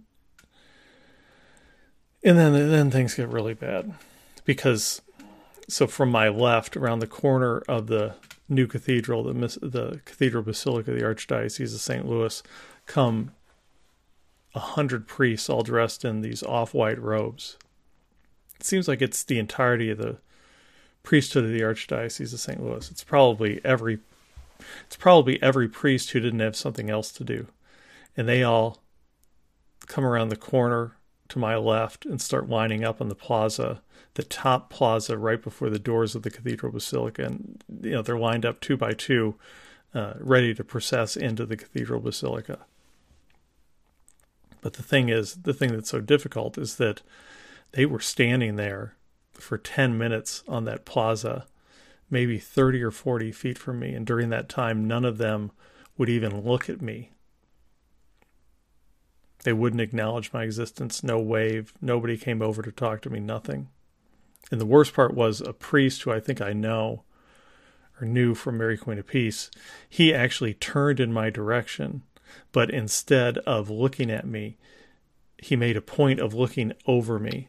His eye level went, yeah, it was, uh, his eye level went here and then it went over my head and then down. He did this complete scan of the area that I was standing, but he made a point of not looking at me. He very obviously was afraid of acknowledging my existence or looking at me or had been told not to look at me. But every single one of the priests of the Archdiocese of St. Louis, the priests gathered just feet away from me. None of them would look at me. And that was terrifying and disorienting because, you know, as I said, I had these two experiences in 2013 in 2014 that made me feel like I didn't exist, where the Archdiocese of St. Louis was treating me like I didn't exist. And then 2018, I had the smear campaign began, the allegations of the false allegations that I'd made terroristic threats. So I was under a lot of pressure. Well, what struck me, and, and it was so stressful that my whole body started to lock up. You know, I every muscle in my body was constricting, such that when it was over, I tried to step and I fell, I fell down because my body was just a, a solid mass of constricted muscle. But what struck me at the time was that compared to what Jesus Christ went through on the cross, what I was going through was nothing. And I realized that if Jesus Christ could do what he did on Palm Sunday, entering Jerusalem to a certain and known fate, then I could do this. And that gave me the courage and the strength to keep standing there to represent myself and the other survivors and be seen. Even if they weren't seeing me, I was there and I knew I was being seen. I knew they could see me, and I was taking strength from the example of Jesus Christ, and I was standing there, and I knew I would stand there, and know, I wasn't afraid. It was very stressful and it was very difficult, but my fear kind of melted away as I came to realize that I was standing there following the example of Jesus Christ. And that goes to my faith, you know. I'm minimally a Catholic. I've got one pinky toe left in the Catholic Church. But the funny thing is, is I'm still a Christian. I'm actually a stronger Christian. I really get Jesus Christ and what he was about. Yes, I was alone at the Mass of Reparation, and since the Archdiocese of St. Louis is still continuing to isolate me, they, that's what they did at Easter 2021 it's very easy to feel alone because the Archdiocese of St. Louis is trying to make it really clear to me that not only am I alone, but that I don't exist. But the fact is, the reality is that I'm far from alone now. I've got Jesus Christ to keep me company, and I've got all these other people that I've met. I've got my editor, the person I call the goater, who turned me into a much better writer, who took me beyond just a linear telling of my story uh, who asked these crazy questions. What was that like? How did that feel?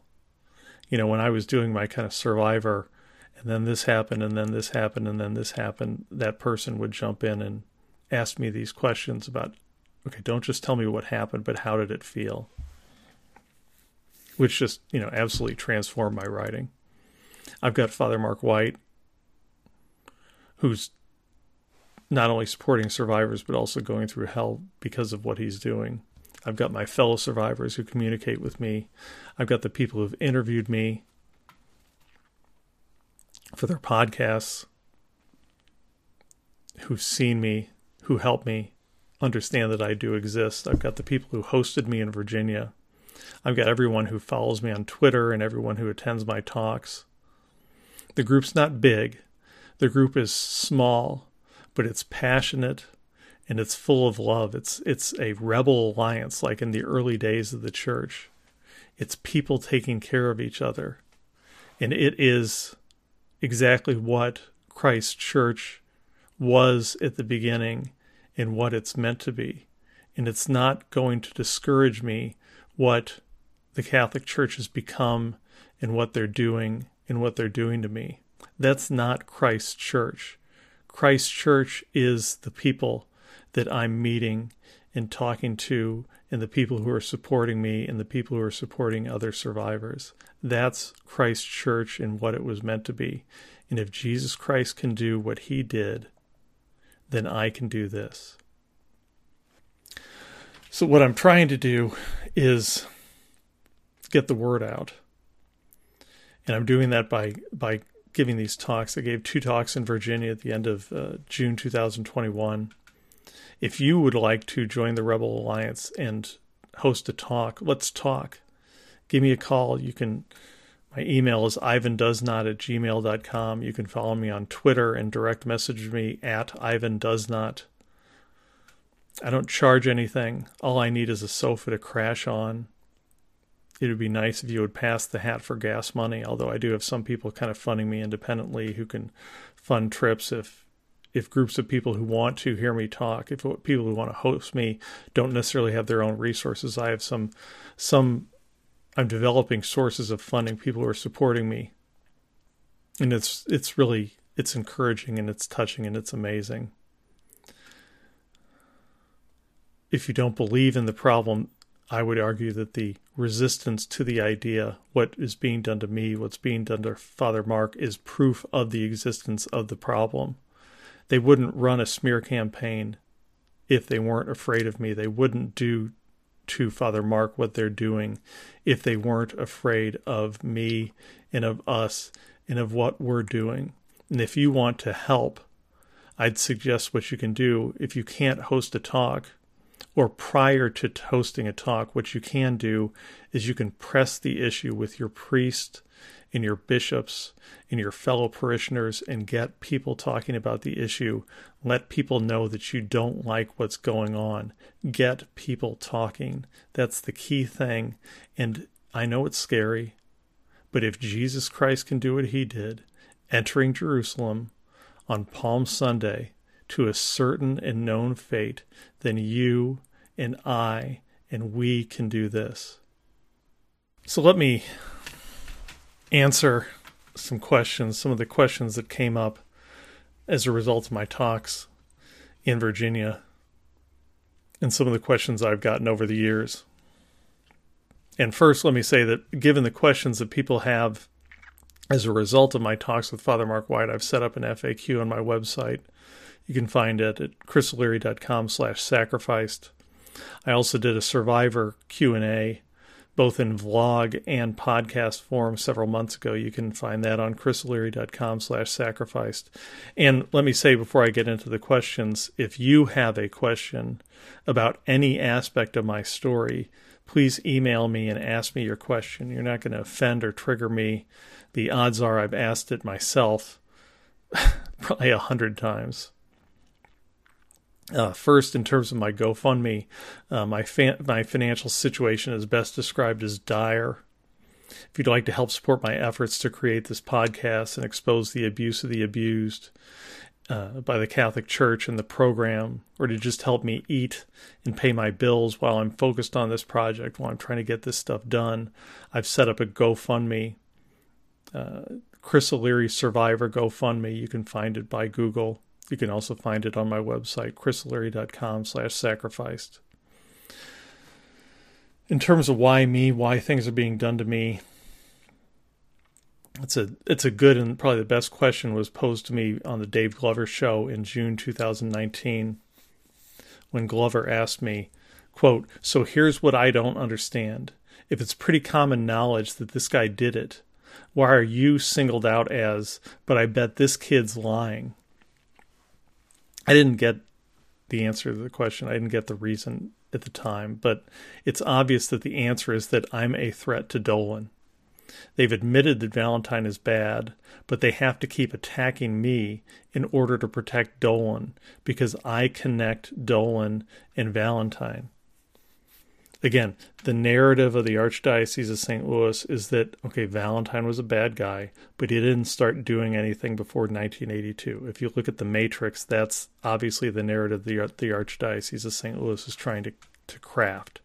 The problem is the problem with me and my story is that I established that Valentine offended before 1982, which then puts Valentine and Dolan together while Valentine was offending from 1977 to 1979 at Immaculata and establishes that Father Dolan then Bishop Dolan, now Timothy Cardinal Dolan, saw and turned a blind eye to the abuse of me and others. And in order to continue with this narrative, the Archdiocese of St. Louis is willing to commit perjury. And that's scary because the Catholic Church still thinks that it's above the law. And what's scarier still is the idea and the absence of zero tolerance. Zero tolerance has its limits, and that's that's why Marie Collins keeps handle, hammering on the topic of zero tolerance. Yes, things are better, unless you happen to be abused by or around a person like Cardinal Dolan, in which case, you know, sucks to be you. The Catholic Church has to protect these guys. There's zero tolerance except for the powerful people which is terrifying. It means that kids are safer unless they're abused by or around people like Timothy Cardinal Dolan. And that's terrifying and that's unacceptable. So, one question I got when I was in Virginia in the first first uh, presentation, first talk at Virginia is the guy was objecting. It was weird. He was this guy was trying to say he was a supporter of mine, but he was also objecting to the child protection training. They call it Virtus in Virginia. In St. Louis, it's called Protecting God's Children. If you want to be a supporter of survivors, then you need to take that training seriously. At a minimum, you need to enforce and follow the two man rule, which basically says that no adult should be alone with a child. If that rule had been followed, then what happened to me would have been impossible. There are other things, you know, like theoretically, no adult should be alone in a car with a kid. At a minimum, no, you know, if you have to drive a kid, the kid should not ride shotgun. You should make the kid ride in the back of the car. I've done that before. You know, a kid gets left alone at at practice and their parents can't or won't come and get them or you can't get in touch with them. What I do in that situation is I make up an excuse about the airbag being broken and now the kid has to sit in the back of the car. I know some. I, I have some concerns about that training. How the training sessions may be too long. How they may be held too frequently. I don't think the training is always necessary. If you're just giving a talk to someone and there are going to be other people around who are trained, you don't necessarily have to go through the training. But, you know, so, you know, maybe three hours every year or every two years is too much. But the, the question I ask for people who object to Virtus or protecting God's children or whatever you call it is what is a child's life worth? I think it's worth three hours every year or every couple of years.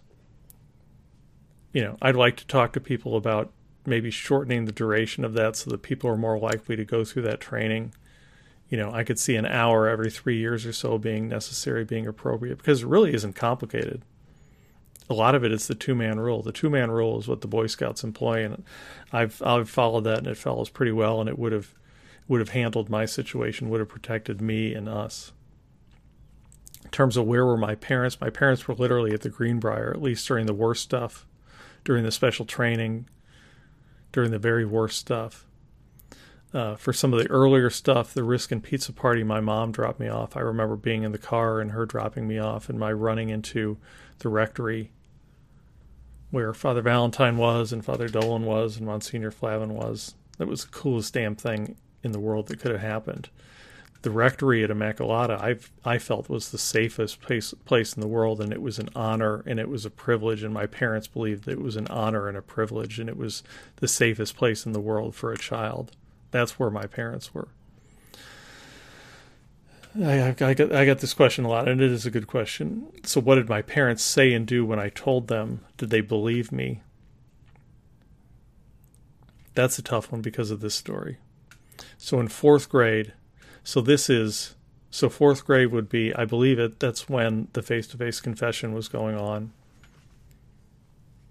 and I know it was. I know for sure that it was when the risk and Pizza Party and the wrestling and the TV room stuff, and maybe some of the up in the up in Father Valentine's room stuff was happening. By fourth grade, my fourth grade teacher, Mrs. Martinego, had seen stuff and was concerned about it, and she went to my mom at some point in fourth grade and told my mom that there was something wrong with me. Basically, I went, and I never understood it at the time. I'm still figuring it out. I'm literally figuring it out like like today or yesterday. I went from being popular to being weird in fourth grade. Uh, and Mrs. Martinego told my mom that something was going on. Uh, and the problem was is that my parents were not psychologists; they were just regular people my dad did go to the library and tried to read up on it, but you know he's a lawyer, not a psychologist. The mistake my parents made is they never took me to a doctor. It was that, that actually that topic came up during one of my therapy sessions where one of my psychologists asked me, "Okay, so what did your doctor say?" And I'm like, "What are you talking about? What did what did my doctor say about what? What did your doctor What did your doctor say when you told him about all this stuff that was going on?" I'm like, "I never saw a doctor. My parents never took me to a doctor." Which is hard to process. But, you know, despite that, I am lucky. There were two guys that I know of, I know them personally, who immediately after being abused told their parents and were immediately told to never speak of it again. And that really screws guys up. You know, one guy has a real problem with alcoholism, another guy, I think he's doing better, but his parents have never seen their grandchildren my parents at least, well, you know, at the time, they didn't do anything. It wasn't definitive. I, you know, I never told my parents, you know, Father Valentine is doing stuff to me because I didn't understand it. So it's not like my parents had a smoking gun. In terms of today, my parents are helping me financially you know, like as I said, I'm devastated financially. I'm surviving, but I'm not th- not thriving. I I fought cancer. I've got the scars to prove it. I ended up with a six thousand dollar bill for the surgery for that scar. This is a six thousand dollar scar. Uh, I was fighting cancer from 2013 to 2016. So at the same time, I was fighting the Archdiocese of St. Louis to try to get help. I was fighting cancer. I was in a car accident about three years ago dealing with post concussion syndrome. I'm still dealing with post concussion syndrome nearly three years later. My parents are helping me, trying to help me get through that stuff. And my parents did help me with therapy starting in 2002. That's one of the frustrating things is that 2002 spotlight, all that stuff, I immediately started having problems, but I didn't know why or what. And I never even thought about the Father Valentine stuff because Cardinal Dolan told me nothing happened. But so I started therapy again in 2002, and my parents started paying for it. The, you know, I knew that something was going on. I just didn't know what. Again, when I was a child, I went from being popular to being weird. I went from being an extrovert to an introvert. In 2002, so you know, other stuff was happening. Basically, I went from being very easygoing to being very irritable. That's basically what happened in 2002, and my, my parents started paying for therapy. But the problem was is that I'd ruled out all the Father Valentine stuff and all the sex abuse stuff because Cardinal Dolan sent me on a wild goose chase, and I spent all this time and money, tens of thousands of dollars, twenty, thirty thousand dollars, uh, on, and you can see it irritates me, uh, going from one therapist to another dealing with different diagnoses adult ADHD, Asperger's syndrome, all this stuff. It's just frustrating to know that in, you know, with the spotlight stuff, I, I immediately reacted to it. even though Cardinal Dolan told me nothing happened, I immediately started reacting to it. I have this story my mom told me that in the spring or summer of 2002, you know, within weeks after my spotlight stuff, my now ex-wife was was talking with my to my mom on the sofa, holding my infant daughter in one hand, and my younger son is cowering over in the corner, and my now ex-wife is weeping about how I've changed and how I'm different and there's something wrong with me and nobody knows what's going on. And obviously, I was just reacting to the spotlight stuff, to the revelation that the reality that Valentine was an abuser made something click inside my head, but it wasn't something that was conscious. And again, Dolan gave me a clean bill of health in 2002. An independent psychologist gave me a clean bill of health in 2002. I knew that the problem by the spring of 2002, the summer of 2002, I knew I had a problem, but I didn't know that the problem was Valentine because Dolan had sent me on a wild goose chase. I do talk about it with my mom some. It upsets her. She thinks about it all the time and often comes to me crying. My dad won't discuss it. I'm not sure why. I think he feels betrayed by the church. He was a true believer in the church it's also difficult for him because he, you know, a friend that he admired was an abuser. In terms of whether I was able to get counseling, yes, but the Archdiocese of St. Louis does nothing to help survivors despite Vos Estis.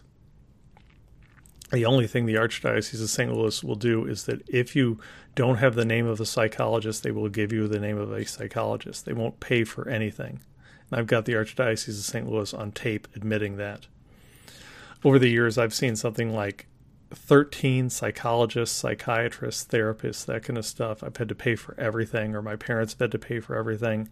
That's in the order of twenty to thirty thousand dollars. You know, that's all worsened by the fact that in 2002, Cardinal Dolan told me that nothing happened. Nancy Brown told me that I was just misinterpreting stuff. They sent me on a wild goose chase exploring all these diagnoses that really didn't make any sense. What I thought was adult ADHD was actually PTSD. What I was dealing with was PTSD, the irritability, uh, the personality change stuff that happened in the spring of 2002 as a result of the spotlight stuff was PTSD and complex PTSD. It crushes me that in 2013, when Vi- when Valentine was permanently removed, they never bothered to call me, much less help me or warn me. That's very hard to deal with. Uh, my most recent therapist, when my dad stopped wanting to pay her, ended up she ended up doing things for free. But the problem is, is that she was a Catholic and had a really hard time with the stories I was telling her, a hard time believing the stories I was telling her, so that our therapy sessions essentially turned into gaslighting because she would talk about how Dolan was such a nice guy and how he probably just didn't understand and how my archbishop was such a nice guy. He's a good man. No, they're not they're not good men, they're terrible men. In terms of did the Archdiocese of St. Louis know about Father Valentine when they sent him to Immaculata? Again, there's a reason I call the podcast sacrifice. There's the document that I found that provides evidence of the existence of the program.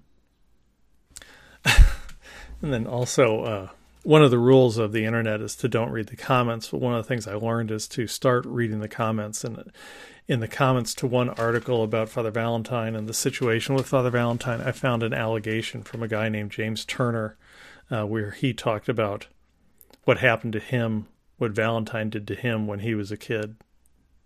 There's also the Matrix, uh, which suggests that the Archdiocese of St. Louis knew what was going on, which is why they they tried and were able to cover things up. And and, and what really cuts me is that there was a story that my dad told me when I was a kid about Monsignor Flavin. We had this one priest who talked very strangely in a very affected manner. And I remember I once asked my dad about him and what the deal was. And my dad told me that Monsignor Flavin was good at working with troubled priests who had problems. I didn't know what that meant. I thought that just meant counseling or something. I knew, you know, at the time I, I was 10 or something, uh, 11 or 12.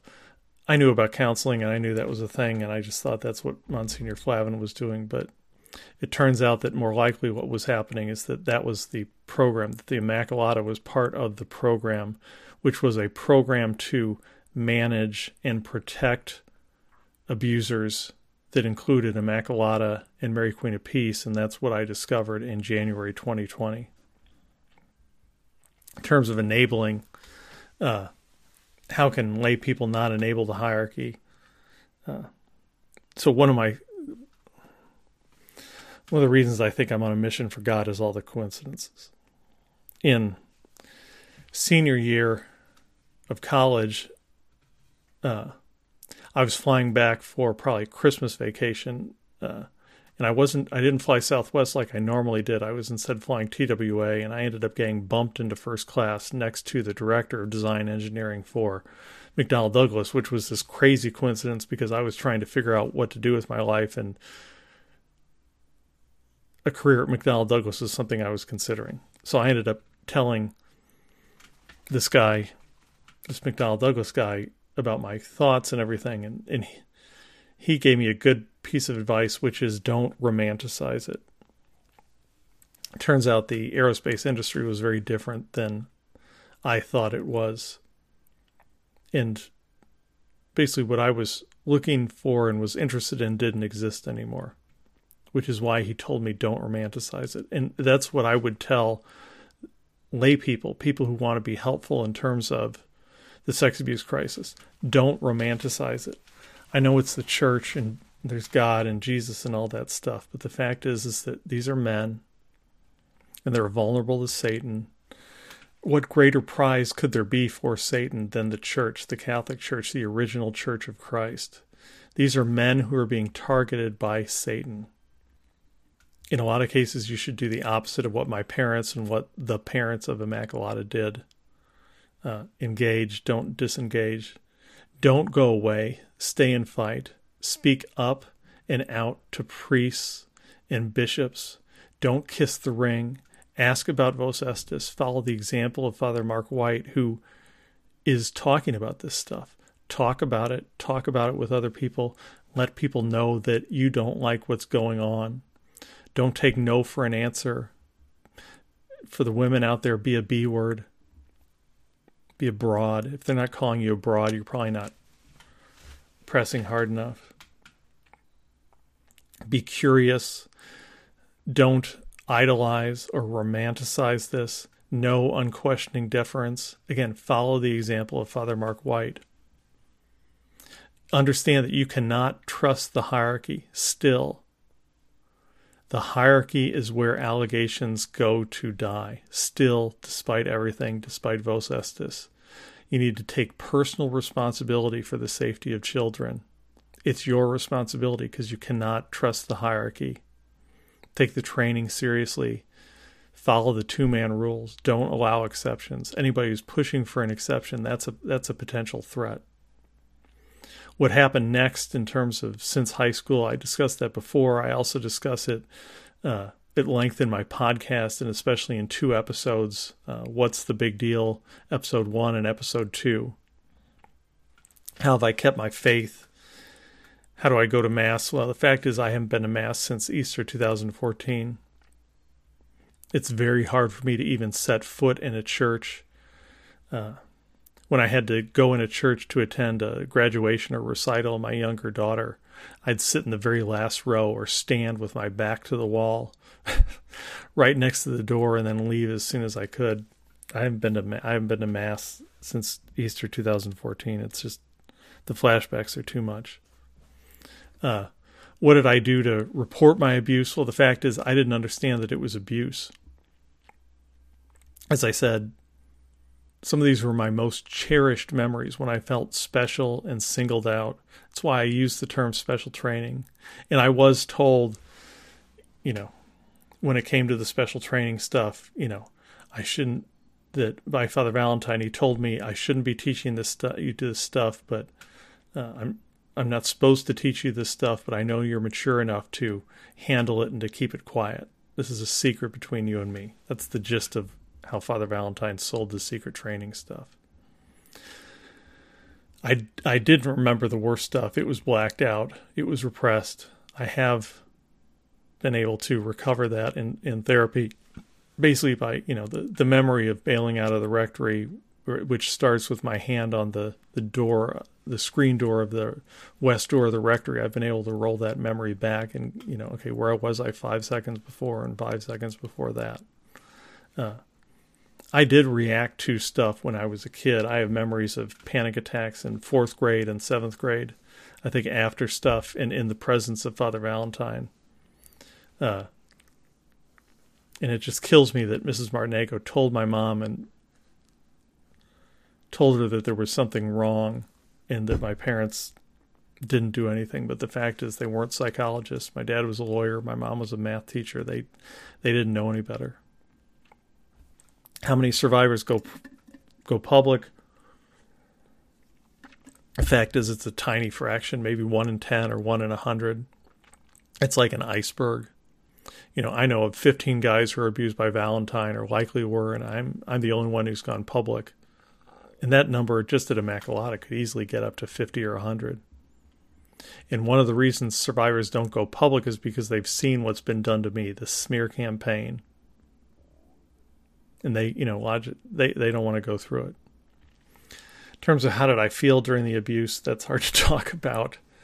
Uh when it came to the special training i didn't feel anything because i was distracted.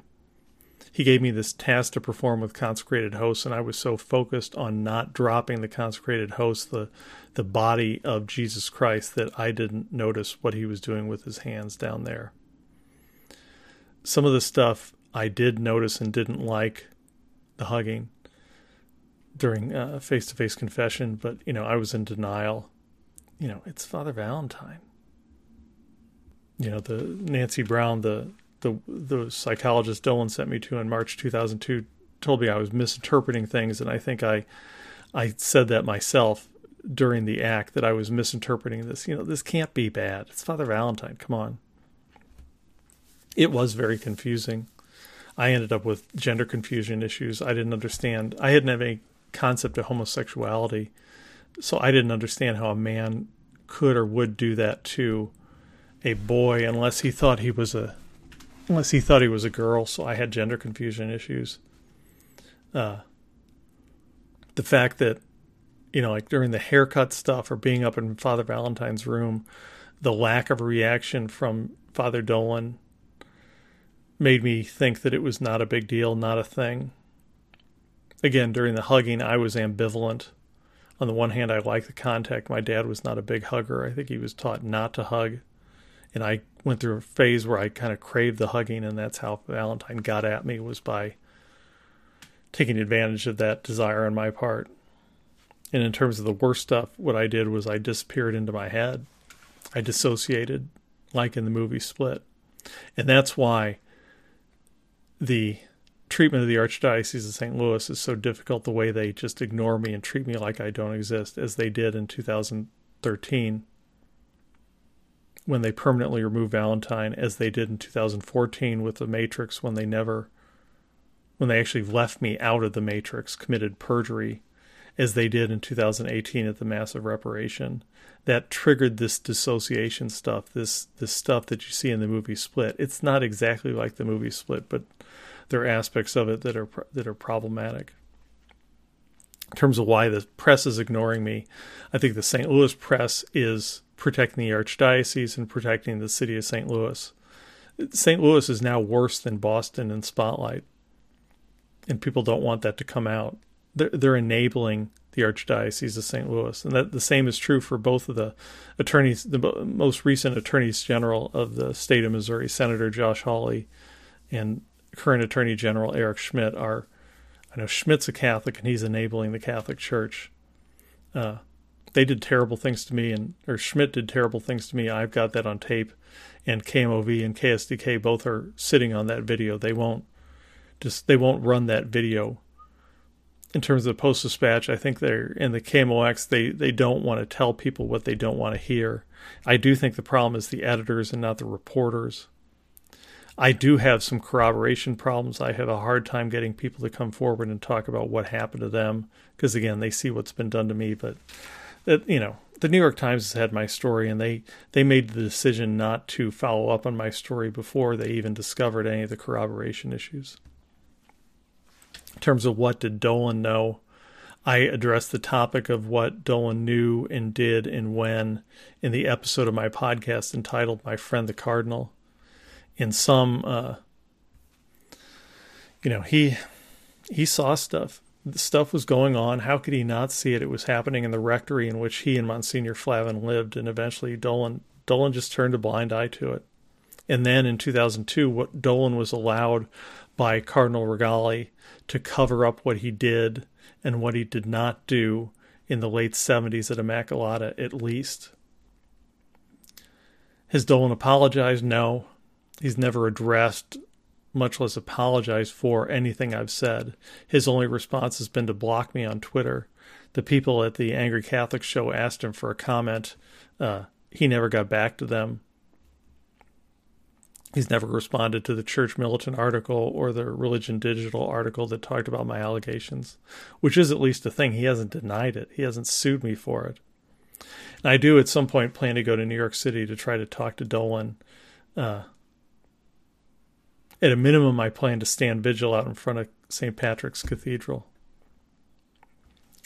Uh, what should the church do to abusers? Well, above above all else, you should not. The church should not just cut them loose. Uh, that's what the, the church did to my abuser, Father Leroy Valentine, in late March 2002. For some period of time, he lived somewhere random. I've heard it was with his mom in a private residence, unsecured, unsupervised. God only knows how many people Valentine abused during that time. It's a completely irresponsible thing to do. Uh, Valentine at some point was pulled back in and lived at Regina Coeli, the retirement home for retired priests. I don't know if they have any security or supervision there, or if he was allowed to come and go, if he was monitored but by not just cutting these guys loose, that creates an incentive for the Catholic Church to screen priests better. You break it, you buy it. The Catholic Church should not just cut these people loose. I know that's that's hard for Catholics to follow that their money's going to supporting abusers, but it's better that abusers are confined and monitored then they are cut loose. But that assumes that the Catholic Church is confining and monitoring these guys. And really, the the best option is they should be in prison. The Catholic Church doesn't want to run a prison, and that's a problem. How can lay people support survivors? You know, it starts with talking about survivors and our plight and how you feel about it. Talking about it with your friends, your priests, your bishops, making it clear that you don't like what's happening. How do you hold the hierarchy accountable? First off, you know, don't leave, stay and fight. Second, again, let them know you don't like what's being done. Tell your priests, tell your bishops, you know, be a pain in the ass. Let them know you don't like what's being done to survivors, that you find it unacceptable. I suspect that the that the church and bishops and priests see silence as assent they think they're protecting the church and its money, and they think that by not talking about it, not speaking up, they think that you're agreeing that that that, that you're basically telling them you're doing what we want you to do. What else needs to change besides minimizing and covering up? Well, survivors need help. Again, the Archdiocese of St. Louis, despite Vos Est, does, does nothing to help survivors. Survivors need to be helped, actually otherwise, and the fact is that the hypocrisy will kill the Catholic Church. You think people are leaving now, you think the young people are leaving now, wait till they find out about the abuse of the abused. Are the Catholic League and Bill Donohue supportive of survivors? No, not at all. They see us as the enemy and by and large liars. They see us as people who are out to rob the church blind. Bill Donohue of the Catholic League is a prime example of an enabler. He's a blind supporter of the church and the bishops, and in my experience, no friend of survivors. Bill Donohue of the Catholic League is the problem and not the solution. In terms of networks of survivors, yes, there are networks of survivors. The problem is they don't have the money to help with therapy. I don't like group therapy for whatever reason. I do think that Snap in many cases is too angry to be effective, which is one of the reasons I'm on my own. If people ask me that if I'm with Snap, I just say, no, I'm on my own. I'm with me. Uh, one of the problems is that, all right, the biggest problem, I'm just thinking about this, the biggest problem with Snap is that by and large, they're outside of the church. If anything is going to change, it needs to be done from inside the church. We need lay Catholics who are still inside the Catholic Church to start talking about this and objecting about this and making it clear to priests and bishops and their fellow fellow parishioners that this isn't acceptable. The abuse of the abused is not acceptable, and lay Catholics who are still within the Catholic Church need to make that clear to their fellow Catholics, their priests, and their bishops. Survivors need allies inside the Church. I don't want you to leave. I want you to stay and fight. So, where's Jesus leading the church? I don't know. I don't presume to know. I do think this is Satan. I think Satan is calling from inside the church. I think this is a test. This is evil. This is why bad things happen. Satan has got his claws into the Catholic Church. Now, a lot of people would deny that, but that's all that is. It's just denial. People have free will. The bishops have free will. The priests who are the enablers have free will. Lay Catholics have free will. Good people are refusing to act. They are refusing to take personal responsibility.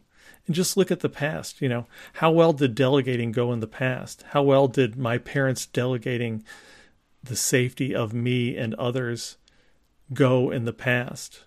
How well did do you think delegating the safety of your children and of the children of your parish, how well do you think that's going to go? How well is it going right now? What are they doing to me and to other survivors? What are they doing to Father Mark White?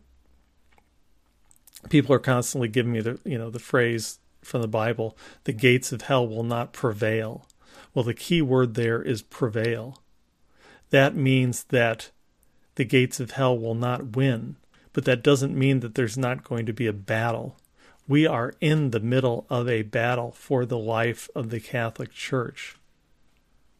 If you want to see the Catholic Church succeed and live and thrive, you're going to have to start fighting. And I know that's scary and it's intimidating. These guys are powerful and it goes against everything that you've been taught. But the fact is that if Jesus Christ can do what he did, on Palm Sunday, entering Jerusalem to a certain and known fate, then you and I and we can do what's necessary.